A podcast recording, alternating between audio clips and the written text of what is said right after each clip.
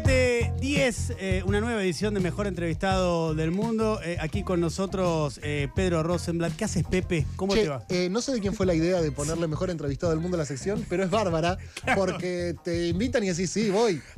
O sea, dan ganas. Es el gancho. Es el gancho. Imagínate cuando alguien te escribe y te dice, che, te queremos invitar para el programa de Diego de la sección Mejor Entrevistado del Mundo. Obvio que voy. ¿Quién vino la semana pasada? No, la semana pasada no. A ver, ¿quién fue el último que vino? No sé, no me acuerdo ahora. Pero han venido... de todo, o sea, Mex Urtizberea. Ah, perfecto. Gran invitado. Bueno, gracias por la invitación. No, un placer tenerte acá. ¿Cómo vas? ¿Cómo andás? Bueno, bien, obviamente cuando habíamos convenido la nota fue un día mucho más tranquilo que este, pero no quería fallar, obviamente, y bueno, acá estamos. Así ¿Cómo estás con Gelatina? Para quien no esté al tanto, Gelatina es un muy lindo proyecto que Pepe ideó y que lleva adelante, que es un canal de streaming. Exactamente, es un canal de streaming que te comentaba un poco fuera del aire. Estuvimos todo el mes de enero y lo que lleva de febrero, cerrando un poco la programación del año, porque es un canal de streaming, pero nosotros tenemos un poco los vicios de donde yo vengo, que es la radio principalmente. Entonces, de pensar una programación que no sea solamente un programa. Yo salgo siempre a la misma hora, que es algo que los streamers no hacen tanto, ¿viste? Sí. Entonces, mi programa tiene tanda, tiene separadores, ponemos música, secciones, etc. Entonces es como una cosa medio híbrida, ¿viste? Todavía creo que no, y creo que le pasa a muchos canales, no salimos de la radio con cámaras, ¿viste? Uh-huh. Todavía no hay no terminamos de encontrar un lenguaje propio. Creo que particularmente con nosotros hay algo con la figura del croma, es decir, de que no se vea un estudio, sino una cosa digitalizada, que nos puede ayudar un poco. Por ahí son cosas muy de bichos de radio, pero pensaba, no sé, como tienen las botoneras y las operadoras de radio, que el fondo del stream sea también como una botonera visual, ¿viste? Y que de repente el operador me mande a un lugar horrible, o que me mande a un aula, o que me mande a una... y esas son las cosas que todavía... Que están en exploración. Están en exploración, exactamente. Claro. Pero le tengo fe, es el tercer año de Gelatina, este que arranca. El primer año, como de cualquier proyecto, fue un año para tratar de asentarnos, de encontrar la vuelta. Fue un año difícil. El segundo, muy de la mano de la fábrica de jingles, que fue como un fenómeno muy viral. Claro. Gelatina creció desde todo punto de vista. Y bueno, esperemos que este año pueda ser un año de consolidación. La pareja de Gina rompieron todo el año pasado, se realizó de una manera así. Y fuimos muy felices. Y las galas, boludo, me acuerdo la gala, la última, el programa especial ese. Espectacular. Con una ilusión, la verdad. Con una ilusión teníamos. Sí, la verdad que nos hemos divertido mucho. Y creo que hay algo también, y eso no hablando en general de Gelatina, sino particularmente de lo que a mí me interesa para mi programa, para mis proyectos, que es encontrar un registro no solemne para hablar de política, ¿viste? Que no significa bajarle el precio o ridiculizarlo, sino, bueno, hablar de política como hablamos de otra cosa, y creo que en esa búsqueda estamos, ¿no? ¿Cómo hacemos para que la política pase por otros registros? No, creo que también algo virtuoso que tiene Gelatina, por lo menos a mí me convoca, y por eso lo considero virtuoso tal vez, es que es un canal de streaming que la política tiene mucha preponderancia y atraviesa toda la programación. Y esto ya es una cuestión de gustos, no un juicio de valor. Noto que en general los canales de streaming no tienen mucha política presente, tal vez alguno un poquito más. Blender tiene tal vez alguna cosita más con algunos segmentos y demás, pero en términos generales eso no sucede, y por lo menos a mí me parece interesante esa singularidad que tiene Gelatina en relación al tratamiento de la política. Sí, creo que hay audiencias para todo, ¿no? Claro. Y que YouTube te ofrece eso. Con Blender claramente somos medios primos, ¿no? Claro. De hecho, tengo muchos amigos trabajando ahí. Ahora va a estar Tomás Reborda, creo que a las 9 de la noche. Sí. Va a estar Marcos Aramburu. Conozco a los que hacen los programas de la mañana. Conozco a los que están atrás de cámara también. Y claramente compartimos mucho. Claro. Y creo que hay audiencia para todo. Y me parece que hay algo que prima en las plataformas digitales, que por ahí en los medios tradicionales no pasaba tanto, que es lo genuino, ¿viste? A mí me parece que los canales que no hablan de políticas, porque efectivamente no está entre sus intereses más férreos. Uh-huh. No es que se mueren por hablar, pero por una decisión estratégica no lo hacen. Claro, y no les interesa tanto. No les interesa como tus amigos que no les interesa tanto, claro, y totalmente. Yo tengo los míos y qué totalmente. Sé yo. A mí me interesa, digo, el día que se anuncia el DNU, yo estoy recaliente por salir al aire. Y hay mucha gente que está recaliente por porque alguien la lee de eso, como también hay gente que dice, no me rompan las bolas. Claro. Estoy laburando o entro a laburar en 2 horas, ya me voy a enterar de las cuestiones, quiero divertirme un poco. Sí. Y uno también explora ambas, porque yo también de chico miraba todo por 2 pesos, sí, pero también miraba Video Match, ¿viste? Claro. Sí, sí, por supuesto. Uno no está todo el tiempo en ese nivel de intensidad porque si no la vida se vuelve realmente insoportable. Total, pero nosotros sí, obvio, la política es algo que atraviesa nuestra vida y además que tenemos un posicionamiento, ¿no? Gelatina es un medio opositor al gobierno de Milei. Claro. Lo que no quiere decir que todos los que nos miran sean opositores, porque yo también miro canales por ahí libertarios o filomacristas, de curioso, como miro La Nación Más. Uh-huh. Pero bueno, nuestro posicionamiento es claro. Hace un tiempo, unas semanas, fuiste a otro lugar, que es un segmento que tiene Rosendo Grobocopatel. Para quien no sabe, Rosendo manejaba el área digital del PRO, ¿no? Creo que era el director de comunicación del PRO, ¿no? Es un pibe, digamos, que tiene una formación política bastante pasta, digamos, y que defiende las ideas del PRO y de Mauricio Macri. Y me gustó mucho el intercambio que tuvieron, porque son dos miradas de la política completamente distintas. Dos derrotados, ¿no? También. Dos derrotados. En realidad debía haber arrancado por la verdad ahí. Que fuimos dos derrotados. Porque un poco también la condición de posibilidad del encuentro fue la derrota absoluta de los dos. Absoluta de los dos. Él además creo que una semana antes de las PASO manifestó su apoyo a la RETA. Sí. Entonces él fue derrotado antes, digamos. Era un combo de derrotas. Era un combo de derrotas, exactamente. Claro. Y sí, eso también pasa mucho, que una cosa es el ruido por ahí mediático o de redes, que después, viste, cuando te encontrás en cualquier ámbito presencial y la charla pasa por otros lados. Claro, claro. Si no, veríamos escenas de piñas todos los días. Totalmente. En cualquier pizzería, en cualquier oficina, en cualquier esquina conviven peronistas y gorilas, libertarios y kirchneristas, macristas y radicales, no sé. Y bueno, creo que también la derrota te obliga a repensar algún posicionamiento, algún modo. Y me invitó a su canal y dije, sí, por supuesto que voy, porque aparte hay algo que yo valoro, que él es un militante. Claro. Que él, también lo tienen los libertarios y también me parece valorable, ¿no? Mm. No es un forista, no es un tuitero, es un militante político de un proyecto que es antagónico al que yo defiendo, pero que es histórico en la Argentina. Claro. La discusión argentina con el proyecto liberal tiene 200 años. Sí. Y bueno, creo que son discusiones que hay que dar, sobre todo también porque es un poco bielcista el razonamiento, pero la derrota te lleva a reflexionar o a pensar o a cuestionar cosas que la victoria no. ¿Viste? Totalmente. Si ese balotaje salía 51-49 para Massa, y bueno, claro, todo lo que pasó en los 4 años de Alberto era como, bueno, claro, tan mal no estuvo. Porque... Qué bien que está el déficit, claro, tipo, nadie cuestionando el déficit. Y bueno, creo que la derrota te dice, bueno, es verdad. La chocamos, evidentemente la chocamos. Digo, era claro que se había chocado en un montón de sentidos, pero la derrota es una piña en la cara, ¿no? Estamos con Pedro Rosemblat, el mejor entrevistado del mundo. ¡Vamos! Claro, nenes, la alegría es total. La alegría es total. Siempre le pregunto a los entrevistados en esta sección, en el inicio de la entrevista, en cuánto están en este momento en la foto ahora de estado anímico de 1 al 10, porque cuando termina la entrevista les vuelvo a preguntar. Si te querés, en este momento ahora, ¿en cuánto estás? Estoy en 7, te diría. Ah, estás alto. Sí, estoy bien. Estás alto, estás bien. Tengo un promedio alto de estado anímico diario. En general. Sobre todo porque este momento de la semana ya hay un olor a... Sí. Ya está. Sí, ya está jugada la semana. Claro. Gelatina no transmite los viernes. Sí. Aplicamos la semana laboral de 4 días. Estoy al tanto porque son noruegos. De hecho, me pasa que cuando saludo a la gente los jueves, les digo buen fin de semana, claro, que es un poco prematuro, ¿no? Claro, ¿quién te dice? Flaco, jueves 2 de la tarde. Claro, hermano, me estás jodiendo. O sea, me falta un poco, hermano. Sí. Así que estoy bien. Estaba pensando en recién lo que decías de la derrota del Frente de Todos. ¿Qué estás viendo vos del peronismo? De los liderazgos dentro del peronismo, de la disputa de los liderazgos, de lo que pasó ayer con la carta que publicó Cristina. ¿Qué ves vos? Bueno, está difícil, ¿no? Uh-huh. Está nublado. Está nublado. Veo, obviamente, tensiones. Creo que hay una gran tensión que engloba por ahí una discusión que está muy presente en el peronismo, que es si hay que esperar o hay que agitar. Y con agitar no me refiero a agitar la conflictividad, sino salir a poner el grito en el cielo, claro, ¿viste? Salir a dar la discusión permanentemente, convocar un paro general, movilizar, o hay que esperar que se sientan las consecuencias de este plan económico. Creo que eso es como una discusión que escucho dirigentes, y también me está pasando algo que hay dirigentes que leo a través de los medios, ¿viste? Entonces, como trascendidos, y uno no termina de saber mucho si eso es cierto o no, claro. ¿Viste?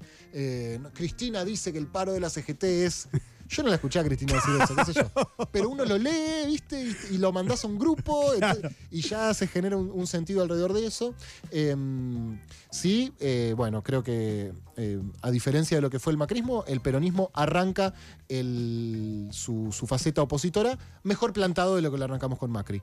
Tenemos un bloque de 100 diputados, tenemos ya en enero, 24 de enero, hubo un paro general, la CGT está movilizada. No hay grandes liderazgos disputándose claro. el rumbo del mismo. Estamos como todo en una cosa más... las tribus se achicaron un poco, ¿no? Está más atomizado. Eso no creo que sea bueno o malo per se, pero es un poco lo que está pasando. También pienso que cuando asumió Macri, la primera aparición pública de Cristina fue el 13 de abril. Sí, cuando 4 meses después. Exacto, cuando la convocaron a Comodoro Pi. Es decir, estuvo del 10 de diciembre al 13 de abril sin decir ni mu. Nada. Bueno, ayer fue 14, si no me equivoco, de febrero. Sea, sí, un poquito más de 2 meses después Cristina apareció. Claro, exactamente. Con el documento de 33 páginas. Exactamente. Y también se especulaba con el silencio de Cristina, sí. ¿No? Con, bueno, Cristina hasta marzo no va a hablar, hasta abril no va a hablar. Bueno, no sé cómo funciona eso, digamos, esas fuentes periodísticas, pero Cristina habló ayer, sacó un comunicado. Creo que hay algunas referencias que están saliendo a dar la discusión en los medios y que eso les da una relevancia importante. Pienso principalmente en Moreno y en Grabois, que quizás no son, no han ganado elecciones, entonces, bueno, dentro del peronismo se les asigna un lugar más reservado que a los gobernadores, por ejemplo, pero también lo vi a Yarlor ayer en La Nación Más, con un posicionamiento que me parece interesante. Sí. Y lo escucho a Pablo Moyano y veo que está replantado y escucho y veo que efectivamente nuestra estrategia legislativa terminó teniendo un efecto positivo, porque la ley que era el eje troncal del proyecto de Milei para arrancar su gobierno, se cayó. Obviamente por impericia seguramente del bloque de la Libertad sí. Avanza, pero bueno... digamos, el efecto es el mismo. Digamos, claro. Sí. Porque si la ley salía hubiéramos puteado un poco, qué burro que son. Y la ley no salió, bueno, ahí en nuestro bloque se mantuvo unido, salvo Haldo, que no sé en qué anda el compañero Haldo, la verdad, cómo le habrá salido esto. Calculó mal, evidentemente, sí, el compañero. Sí, sí. Pero bueno, creo que yo siempre soy de la línea... de que no hay que pararse en la puerta de entrada a ver quién puede pasar y quién no, que en el peronismo no se discute quién entra, sino quién conduce, y que esa discusión está latente. Hay una discusión, por supuesto, con el partido, ¿no? Con el Partido Justicialista, que todavía tiene como presidente Alberto, que... no sé estrictamente en qué lugar del planeta está ahora, pero sé que acá no está. No. O si volvió... Estaba volviendo de España, era ahora, España. Era breaking, estaba ahí, en bien. Esta. Bueno, no creo que sea Alberto, ¿no? No creo que sea Alberto. Y creo que hay una herramienta que sirve para discutir, ¿no? Que es el Partido Justicialista. Así que bueno, veremos qué pasa con todo esto. También, Diego, hay algo muy insólito que es, asumió hace 2 meses Milei. Sí, no, lo que pasa es que el aceleracionismo claro, que él mismo impulsa... Claro. Hace que parecieran que pasaron 20 años. Totalmente. Ese es el tema, me parece. Totalmente. Pero bueno, creo que efectivamente parece que pasaron 20 años, pero no pasaron. Entonces creo que la derrota hay que transitarla. Lo pienso a nivel dirigencial y militante, sí, claro. ¿No? Obviamente pienso principalmente en eso.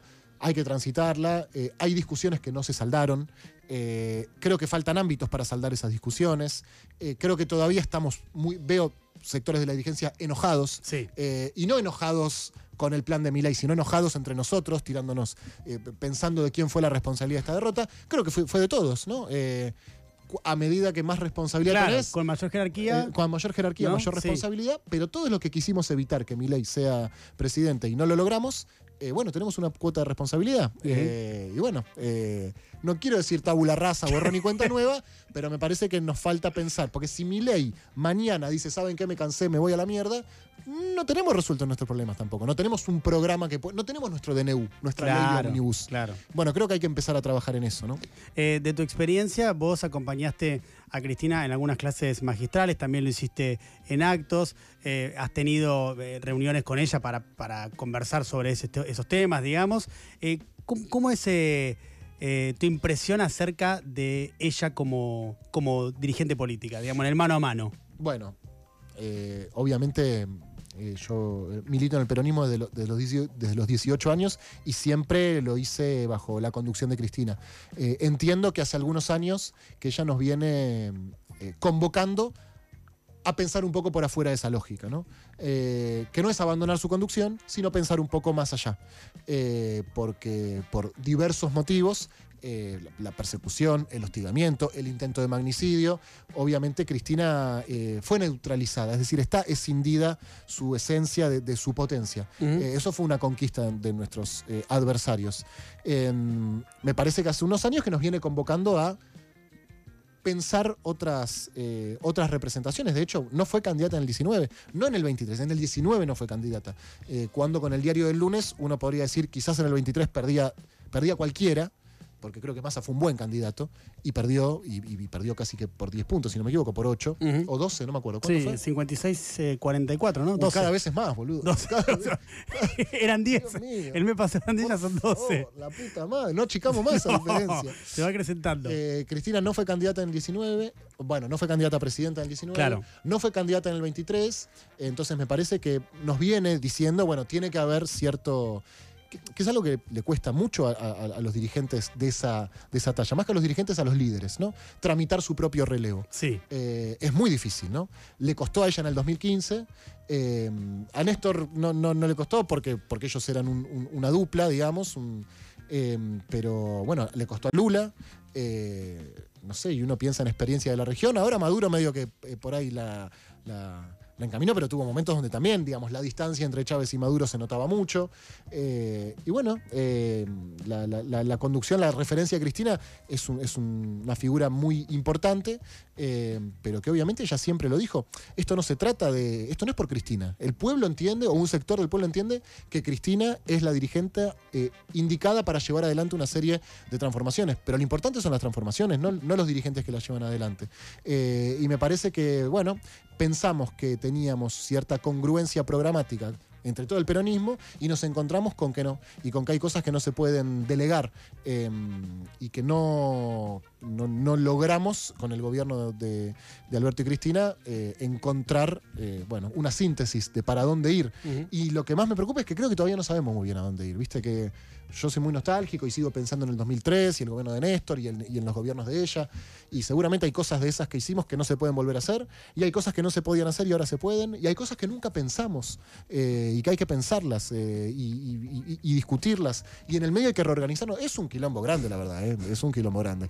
Con gelatina muy bien, claro, por suerte estamos bárbaros, es correcto, tengo mucha fe este año. Claro. Estamos hablando con Pedro Rosemblat, el mejor entrevistado del mundo. Pepe, hablamos con tu entorno, Pepe.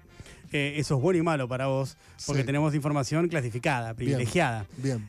Acerca de tu pasado. Terrible. ¿No? Un pasado que siempre vuelve, en todos los casos. Siempre, ¿no? Vuelve. Es imposible siempre que no vuelva al pasado. Sí, total. Y en este caso vuelve en forma de sección. Confirmado, todo cierto. Desde pequeño Pedro se tiene una estima muy alta. Cuando estaba en segundo grado, ganó la elección de mejor compañero votándose a sí mismo. Rosemblat, ¿esto es así? Hay un error. Es en parte cierto. Yo gané 2 veces mejor compañero. Sí. En tercer grado y en tercer año. Sí.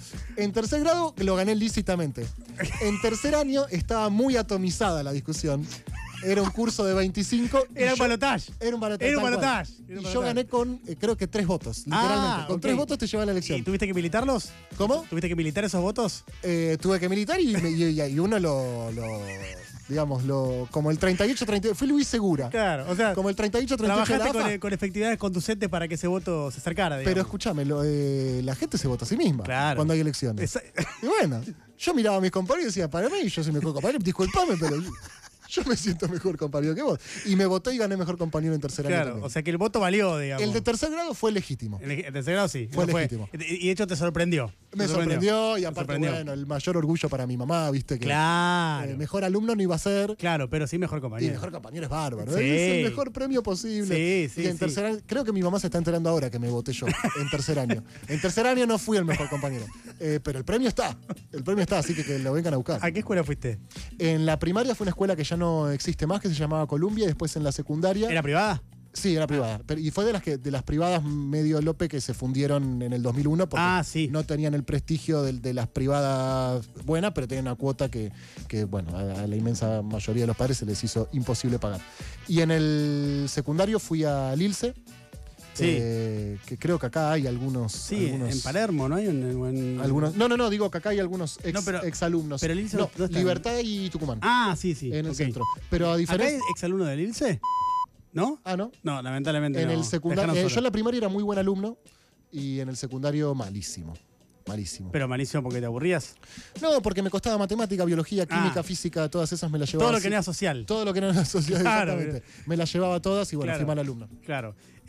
Hay más, ¿eh? A ver, Pepe. Uy, Dios. Pepe siempre ha sido un romántico que le gusta hacer regalos a las personas que le atraen, aunque sea más de una. Cuando iba al colegio, le dio flores a dos compañeras distintas el mismo día. Rosemblat. Bueno, esto es un carpetazo. Esto es... Claramente, y además, acá sabe donde empieza la cacería viene después de esto. Porque vos tenés que encontrar al traidor. Porque lo sospecho. Esta es información que viene de tu riñón. Este fue el hijo de puta de mi primo Nicolás. Porque participó de este escándalo que es cierto y que me deja muy mal parado. Claro. Si quiero indultarme, yo tenía 9 años. No, quedás indultado. Quedás indultadísimo. A mí me gustaba una chica. Ajá. Pero esa chica no gustaba de mí. Y había otra chica que no me gustaba tanto, pero gustaba de mí. Claro. A mí me llevaba a la escuela mi papá. Y pasé por una florería y compré una flor. ¿Qué le dijiste a tu padre para comprar flores? Simplemente que le querías regalar flores a una compañera. A una chica que me gusta. Perfecto. Pero yo no sabía muy bien a ciencia cierta para quién era la flor. Ah, ok. Yo compré flor, viste una cosa, era el trending topic del día. Fui el trending topic de ese día de la escuela. Compré una rosa y caí a la escuela. Y me acuerdo que se la di a la chica que no me gustaba tanto. Ajá. Como diciendo, bueno, vamos. Fuiste a lo seguro. Fui a lo seguro. Perfecto. Y claro, ¿qué empezó a pasar? Cuando fue el tema del día. El efecto mariposa. El loco que trajo una rosa, porque no era muy común entre los pibitos. Un chico de 9 años. De 9 años, exactamente. No. Y cuando se enteró la que a mí me gustaba de verdad, empezó a correr el rumor de que le hubiera gustado recibir la rosa y que por ahí. Entonces, a través de mi primo... No quiero seguir la anécdota. ¿Puedo cortarla acá? Yo tengo una trayectoria, arranqué con Cacho Fontana en el 71. Claro. Estuve con la REA. Claro. Sí. Bueno, y intenté cambiar el destinatario, digamos. Y obviamente, ¿qué pasó? Entre ellas se pusieron de acuerdo y dije, sos un idiota, flaco. Y bueno. O sea que aprendiste de muy chico que ir por todo... No se puede quedar bien con todo el mundo. Y que ir por todo te hace perder. Tal cual. Eso es una regla de la vida. Exacto. O que la próxima... Como mucho, comprado flores, porque con una... No se puede. Claro, esa es otra metáfora también. Hay más, de todo confirmado, todo cierto. Pedro sufre de lo que los Simpson denominaron ira de carretera. Cuando maneja le grita a otros conductores, mete bocinazos e incluso baja la ventanilla para insultar transeúntes parecidos a la RETA. Sí, soy puteador. Ahora estoy un poco más tranquilo, pero sí. Transeúntes parecidos. Soy puteador. Ahora estoy mucho más tranquilo igual. Sí. Se te nota igual, es una persona más... Pero cuando empecé a manejar, porque... Te indignabas rápido. Me indignaba rápido. Sí, que la doble fila indigna.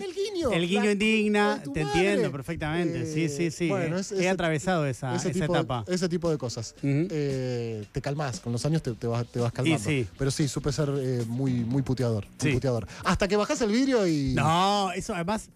Nunca hay que hacerlo porque puede haber una consecuencia. No, claro, y decís, me voy a pelear por esto. No, claro. Me voy a pelear por esto. No. Y es como, ya me lo dijiste, flaco, así que sí, nos vamos a pelear. Claro. Ahora estoy más tranquilo, pero sí, supe ser muy puteador como conductor. Lamentablemente. ¿Estás identificando a los traidores que están pasando esta información? Este hijo de puta no lo identifiqué. Todavía no.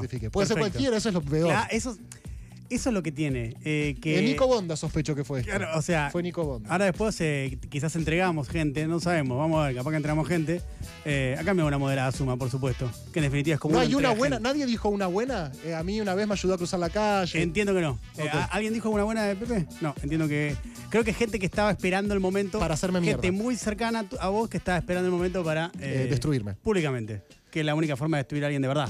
Miren, puedo hacerlo solo. No necesito que me destruyan. Claro. Uno se encarga solito. Uno hace eso bastante seguido. Totalmente. Hay más, Viajando a una función en Córdoba, Pepe tuvo la amabilidad de darle su rueda de auxilio a otro conductor que había pinchado en la ruta. Para su sorpresa, el socorrido se apareció en el show con un neumático nuevo para devolverle el favor. ¿Esto es así? Yo no lo recuerdo. Acá hay gente que pasó esta información, o sea, ¿sabés qué pudo haber sido? Fíjate que la única que hablan bien de vos, vos no te acordás. ¿Fue el hijo de puta de Rechimusi? Claro. Pero es que no hay que creerle nada a él. ¡Claro! No hay que creerle nada a ese sádico. Claro. Dijo algo bueno de vos. Que dijo algo bueno. Le entregas una rueda de auxilio a un desconocido, Pedro. No pasó. No lo haría. Pero fíjate que Pepe podría haber mentido para posicionarse como un gentil hombre y no lo hizo. O sea, podemos hacerlo de vuelta y el recorte queda. Claro, obvio. Va todo de vuelta, mirá. Viajando a una función en Córdoba, Pepe tuvo la amabilidad de darle su rueda de auxilio a otro conductor que había pinchado en la ruta. Para su sorpresa, el socorrido se apareció en el show con un neumático nuevo para devolverle el favor. ¿Pepe? Sí, esto fue hermoso. Estábamos llegando a Córdoba. Habla mucho de vos esto. Sí, nos faltaban 50 kilómetros para llegar a Córdoba y al costado de la ruta veo un duna muy deteriorado. Ajá. Y una pareja de un laburante, de ancianos, ¿no? Digamos, una pareja de gente, de adultos mayores, claro. Que estaban intentando cambiar la rueda, pero la rueda de auxilio que tenían estaba pinchada. Claro. ¿Puedo pedir un vaso de agua, chicos? Sí, obvio, te estás quebrando por los abuelos. Y para quien no lo sabe, Pedro tiene una particular devoción por los adultos mayores. Sí, que no se malinterprete tampoco, Diego. No. Me querés ayudar y claro. Me refiero a las tareas de cuidado, sí. a ese tipo de cuestiones. Muchísimas gracias. Sí. Y yo los vi y dije, me parte el alma. Y yo esto no lo puedo dejar así. Claro. Y frené el auto y les ofrecí mi ayuda. Y me dijeron, no, nene, no nos podés ayudar porque nuestra rueda de auxilio está pinchada, así que tenemos que esperar que venga la grúa. Y ya nos dijeron que van a tardar 6 horas, que estaremos esperando bajo el sol. Yo le dije, no, de ninguna manera, señor. Claro. Yo le voy a regalar mi rueda de auxilio. Qué gesto, hermano. Un gesto... increíble. ¿Qué es lo que hubiera hecho cualquier argentino de bien? Yo creo que a vos te pinta como pocos. Sí. Hecho, o sea... sí, la verdad que sí. Cualquier argentino de bien hubiera hecho eso. Y no solamente le di la rueda, sino que también lo invité al show, a los dos. Qué bárbaro. Y vinieron y en una devolución de gentilezas me trajeron un neumático nuevo. Y estas son cosas que no salen en la tele, ¿no? No, es que nadie... siempre sale cuando el chofer de colectivo baja con una picada a una familia, pero nunca cuando dos argentinos se encuentran y se funden en un abrazo. Y está bueno que lo digas y que me des el pie porque es un poco el objetivo de este programa también. Totalmente. ¿No? Que utilizar un medio masivo de comunicación para difundir valores, difundir lo importante, que en definitiva es lo vincular. Absolutamente. Que no se rompan esas redes, esos lazos. Muy fuerte, man, la verdad. Oh. Muy fuerte. Pero gracias por compartir este momento, por favor, y abrirte con nosotros. Gracias. Hay más. Desde que blanqueó su relación con Lali, Pedro ha recibido miles de mensajes felicitándolo, pero también amenazas por parte de las seguidoras del artista. Si haces la de Peso Pluma, te hacemos gelatina. Le escribieron con aerosol en el auto. Está exagerado. No, es falso. Sí, es cierto que estuve en Cosquín, que la fui a ver y que fui a verlo... Ahora. Fui a ver el show y los primeros 2 temas los vi desde abajo del escenario y no lograba ver todo el escenario, entonces me fui a verlo entre el público y pasaba gente que me decía, bien, felicitaciones, cuidala, te rompo la cabeza. Es falso la exactitud de esto, pero algún tipo de amedrentamiento por parte de los... del fandom, que por ahí era una pibita de 17 años claro, que pasaba por al lado y me agarraba del brazo medio capomafia y me decía, cuidala o te matamos. Claro, gente que seguramente en sus vidas debe ser extremadamente tranquila, pero que ante la amenaza de que le pueda suceder algo a su ídola, saca la faquita, digamos. Sí, no quiero profundizar en este tema porque ya veo que salen las notas, la violencia del fandom de la claro. Y no quiero es un chiste. Es un chiste, por las dudas. Hoy lo contaste en Gelatina. ¿Cómo ves lo que pasó con Lali? Bueno, lo veo bastante insólito, ¿viste? Y creo que es algo, más allá del tema puntual de Lali, es algo que nos está pasando en esta época, que uno muchas veces se encuentra tratando de racionalizar una discusión que claramente no la es, ¿viste? Sí. Inmerso en el absurdo y uno no sabiendo bien cómo actuar frente a ese absurdo. Claro, ¿no? Y a las 6 horas estás discutiendo el tema y que ves que justo hoy se anunció también un 50% de aumento en la tarifa de luz. Claro, y decís, 150 encima. 150. Claro, o sea que peor todavía. Claro, ¿yo qué dije? 50. Ah, no, 150. 150. Y te encontrás discutiendo y siguiendo atrás de una agenda que claramente no es la agenda que necesitamos para resolver los problemas que tenemos, que son evidentes y de los cuales obviamente tenemos una responsabilidad nosotros, ¿no? Porque no es que son problemas que inventó Milei. Creo que los profundizó y creo que va en camino a profundizarlos. Quizás hay un sector del gobierno que tiene esta estrategia, esta estrategia de desviar el foco de atención. Creo que puntualmente con él lo que pasa es una obstinación muy evidente, ¿no? Sí. Muy, muy nítida. Una obsesión. Una obsesión, claro, que la eligió como una adversaria, lo cual es bastante curioso, porque está claro que si Lali mañana decide no hacer nunca más un show, ni cantar, ni hacer absolutamente nada, la inflación no va a bajar, digamos, ¿no? O sea, no va a bajar el dólar, no van a generarse puestos de trabajo, al contrario, ¿no? Porque la industria cultural genera mucho trabajo. También creo que el presidente habla desde un profundo desconocimiento, que se vio muy claramente el fin de semana cuando habló de Cosquín, que salió a responderle Palazzo, que no es particularmente un militante peronista, ni kirchnerista, ni nada parecido.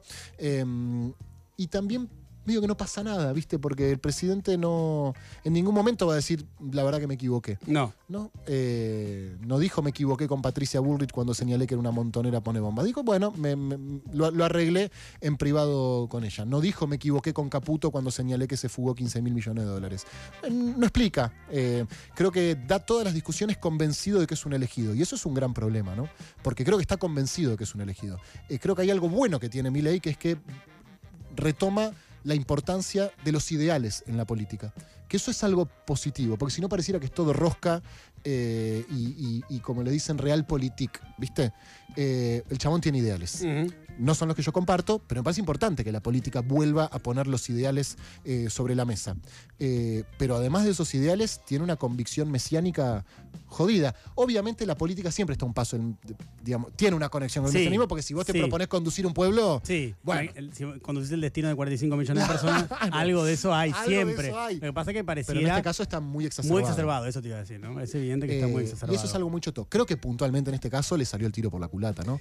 Y porque no sé si es por desconocimiento, por impericia, se metió justo con un personaje, ¿viste?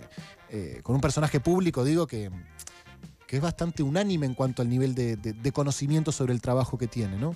No hay, viste, una piba que el pueblo argentino la ve trabajar desde que tiene 10 años. Claro, no hay suspicacias. Sí, la verdad que no. Entonces hay una cosa como muy obstinada, como también entiendo que para el gobierno que los putee Pablo Moyano les gusta, que los putee el sindicalismo les gusta, los movimientos sociales, y que los putee... que los putee, ¿no? Porque ni siquiera es que los puteó. No, que nunca, simplemente jamás, señaló que no los votó, ¿no? Simplemente manifestó su opinión política con respecto al tema, lo cual... Es una bala que no la permiten, ¿viste? No, pero lo cual habla muy bien de Lali para mí, porque en un contexto donde creo que en términos generales hay mucho temor por expresarse políticamente, tampoco quiero ser caerle a nadie por esto, porque cada uno tiene la libertad de expresarse o no expresarse, pero me parece que está claro que es mucho más barato no expresarse que expresarse. Pero aparte hay una cosa muy ridícula realmente, porque este tipo de festivales se hacen en todo el país. Claro. Participan todos los artistas. Bueno, vos hablas de Yarlora. Yarlora, ayer en La Nación Más, de visitante, fue muy contundente, muy claro. Yo defiendo Villa María, defiendo Cosquín. Si viene Cornejo va a defender la Vendimia. Y está muy bien lo que dijo en relación también a lo que generan las actividades culturales, porque desde la mirada miope uno observa y dice algún observador desprevenido y comido por esta... moda de la era de que nada que el Estado pueda financiar debe financiarlo, de alguna manera, dejan de ver toda la lateralidad que tiene la industria cultural, que es la generación de puestos de trabajo, la generación de turismo, el movimiento de personas, bueno, un montón de cosas. La carta de presentación de ciudades y de provincias frente a todo el país. Que es la Vendimia, sino para Mendoza, por ejemplo. Por supuesto, ¿no? Por supuesto. De la Vendimia. Pero claramente lo que molesta no es eso, porque si no lo haría con todos los artistas, y tiene una particularidad con ella que creo que tiene una función disciplinadora, que justamente lo hace, y es algo que quienes seguimos la política lo conocemos. Sí. Putean hacen lo que hacen con Lali para que a nadie se le ocurra expresar una opinión por temor a que hagan lo que hacen con ella, porque ya a esta altura es bastante claro que ella no se disciplina, valga, digamos, la redundancia, bien, porque bien, estuvo el fin de semana en Cosquín y dijo lo que dijo, hizo lo que hizo, con mucha altura, con mucho respeto, y sin embargo el gobierno está como muy obstinado con ella, para que a nadie más se le ocurra decir, che, a mí esto me parece mal. Creo que en este caso le salió el tipo por la culata porque está habiendo un apoyo bastante unánime de parte de las referencias culturales, artísticas y también políticas y sociales, ¿no? De todo tipo se han visto en el día de hoy. Recién veía asistentes María Becerra, que es probablemente la cantante más convocante hoy de Argentina, del género urbano, y que también salió abiertamente a defenderla. Digo, un montón de gente que por diversos motivos y porque capaz que se dedican a su arte y no tienen ganas de estar metiéndose en otra cosa, no se expresa por lo general y que ahora se están expresando porque frente a la inminencia de un ataque tan asimétrico quieren sentar posición. Me es mucho más, digamos, no sé si cómodo o me siento mucho más habituado a hablar de Milei, digamos, que de Lali en este caso, y hoy lo escuchaba decir, ella empezó. Sí, bueno, ¿no? Que es un poco el argumento de, que no puedo no reírme, o sea, es un poco insólito. Ella empezó, que es como decir, ella me criticó primero. Claro. Y ahí me parece que él, no sé si es consciente o inconsciente, pero le baja mucho el precio a la investidura presidencial. Sí. Yo fui muy opositor al gobierno de Macri, soy opositor a Macri.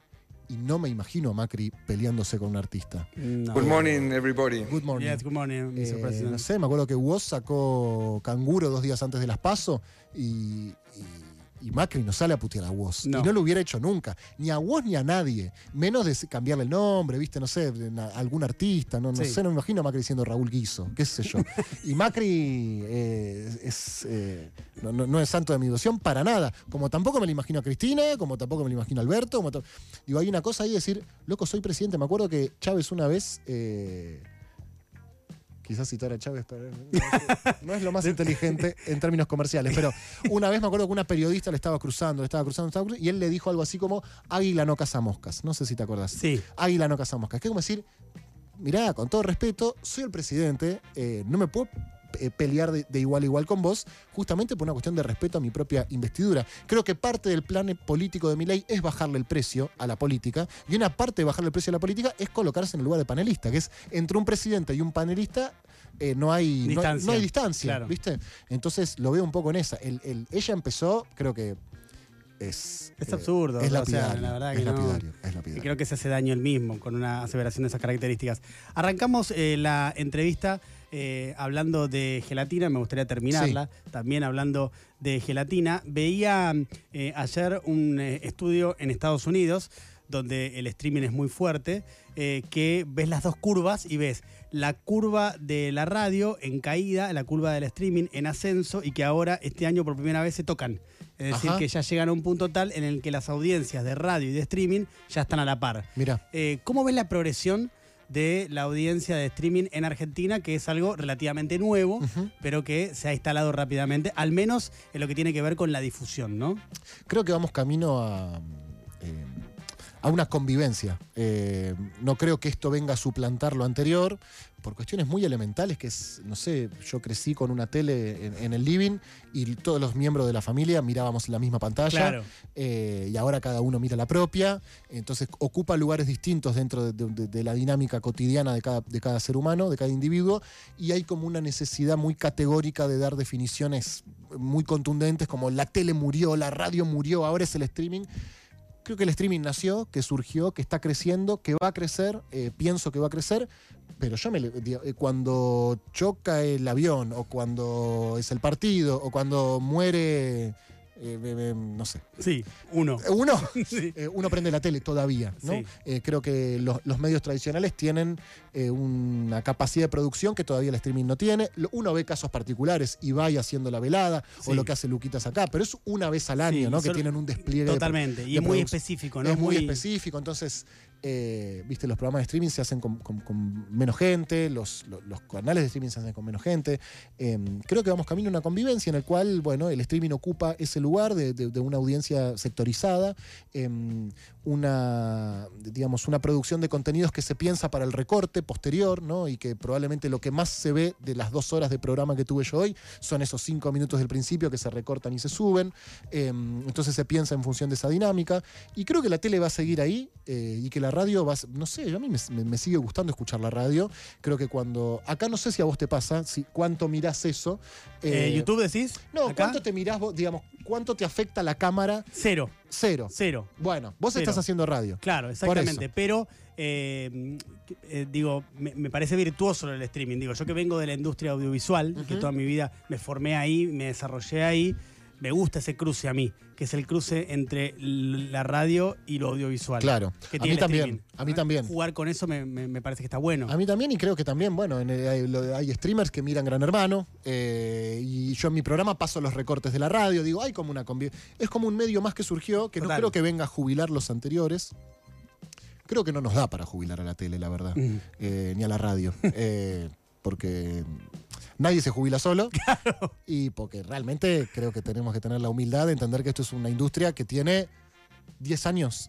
¿Cuándo tuvo 10 años la tele en la Argentina? El 61 más o menos, creo que el 51. Sí, antes, ¿no? La tele, ¿cuándo? El 50, en la Argentina, con Perón. La primera transmisión. Con creo que el 51 es la primera transmisión. Sí. Como todo, con Perón en la Argentina no había absolutamente nada. Claro. Entonces, bueno, estamos en un momento muy embrionario todavía. Todavía estamos haciendo radio con cámaras, todos, creo. Sí. Bueno, hay que ver qué pasa con el desarrollo de todo esto. Hay que ver qué pasa con el modelo de negocios también, digamos, con el sistema de producción, con las condiciones de trabajo de las personas que forman parte de estos canales digitales, que no se adecúan a los convenios colectivos, porque no, digamos, no se trabaja 7 horas en un streaming, o 6, los turnos son más cortos, ¿viste? Entonces hay una cosa ahí todavía medio en gestación, un blanco, en gestación, tal cual. Y a mí me interesa no solamente lo que pasa al aire, sino también pensar hacia dónde va esta industria, qué va a pasar con este universo. Creo que va a crecer, a mí me interesa desarrollarme ahí, digamos, no es lo que más me convoca volver a la tele, por ejemplo. Le pongo fichas a Gelatina, le pongo fichas a YouTube y a Twitch y a todo eso, pero vamos a convivir con los medios que ya existían. Por suerte, ¿no? Porque también, digo, bueno, vos lo sabés, yo entro acá y abajo hay alguien que me abre la puerta, hay 3 personas en producción, hay una operadora, un coordinador de aire, hay mucha gente trabajando. En los programas de streaming hay mucha menos, ¿no? Claro. Y eso también hay que pensarlo, ¿no? Claro. Y además estamos todos trabajando para el mismo, ¿no? Que es el señor YouTube. Sí. Que es Google. Que es un señor, claro. Y que, no sé, uno tiene un problema y anda a cantar la Gardel. Y mañana me bajan el canal y soy boleta. Total. Entonces ahí hay también cosas para pensar que... No sé, en algún momento por ahí puede haber plataformas por fuera de las que ya existen y que uno pueda desarrollar su propia comunidad. Quizás no me da la espalda a mí para hacerlo, pero en algún momento, no sé, o Coscu o Spring o Luquita Rodríguez pueden decir, che, yo transmito por... Sí, un sitio que inventé yo, exactamente. Que no depende de la plataforma madre de YouTube, por ejemplo, para poder ver. Correcto. O de Twitch. Correcto. Bueno, creo que son cosas que hay que pensar y discutir, y a mí me reinteresa. Pedro, estamos con Pedro Rosemblat, el mejor entrevistado del mundo. Gracias. Por favor, te lo ganaste. Arrancamos la entrevista, te pregunté en cuánto estabas de estado anímico en ese momento. En la foto me dijiste 7, si tuvieras que decir la foto de este momento, ¿en cuánto estás? Estoy en 9. Claro, hermano. Y sí. Claro. Lo busqué. De hecho, quiero volver mañana. Sí. Mira, mañana tenemos Ya Fue Todo. Si llego a bajar por debajo de 6, vengo. Olvídate. Si me dan el ok, yo paso y estoy acá 10 minutos. Esto es como un servicio de asistencia. Perfecto. Vos, si tenés ganas, si caes de 6, te das una vuelta por acá y te volvemos a levantar y te vas un ratito. Perfecto, así será. Pedro Rosemblat con nosotros, lo pueden ver en Gelatina. ¿Teatro? ¿Haces ahora una función? Hacemos, no es estrictamente una función, es como una charla que hacemos, un encuentro ahí de Orcos Anónimos el 29 de febrero. Creo Gran título, Orcos Anónimos. Sí, se agotaron las entradas y estamos con algunos proyectos teatrales que... Coming Soon. Ahí está. Soon. Lo pueden ver a Pedro y a su hermoso equipo en Gelatina. Van a YouTube, ponen Gelatina y les va a aparecer. Sí, les debería aparecer. Si no les aparece, avisan. Hay problemas. Es lo que está diciendo Pepe recién. Exacto, tal cual. Pepe, ha sido un placer que hayas venido. Diego, muchísimas gracias como siempre. Gracias, por favor. Mejor país del mundo. De 16 a 18 horas.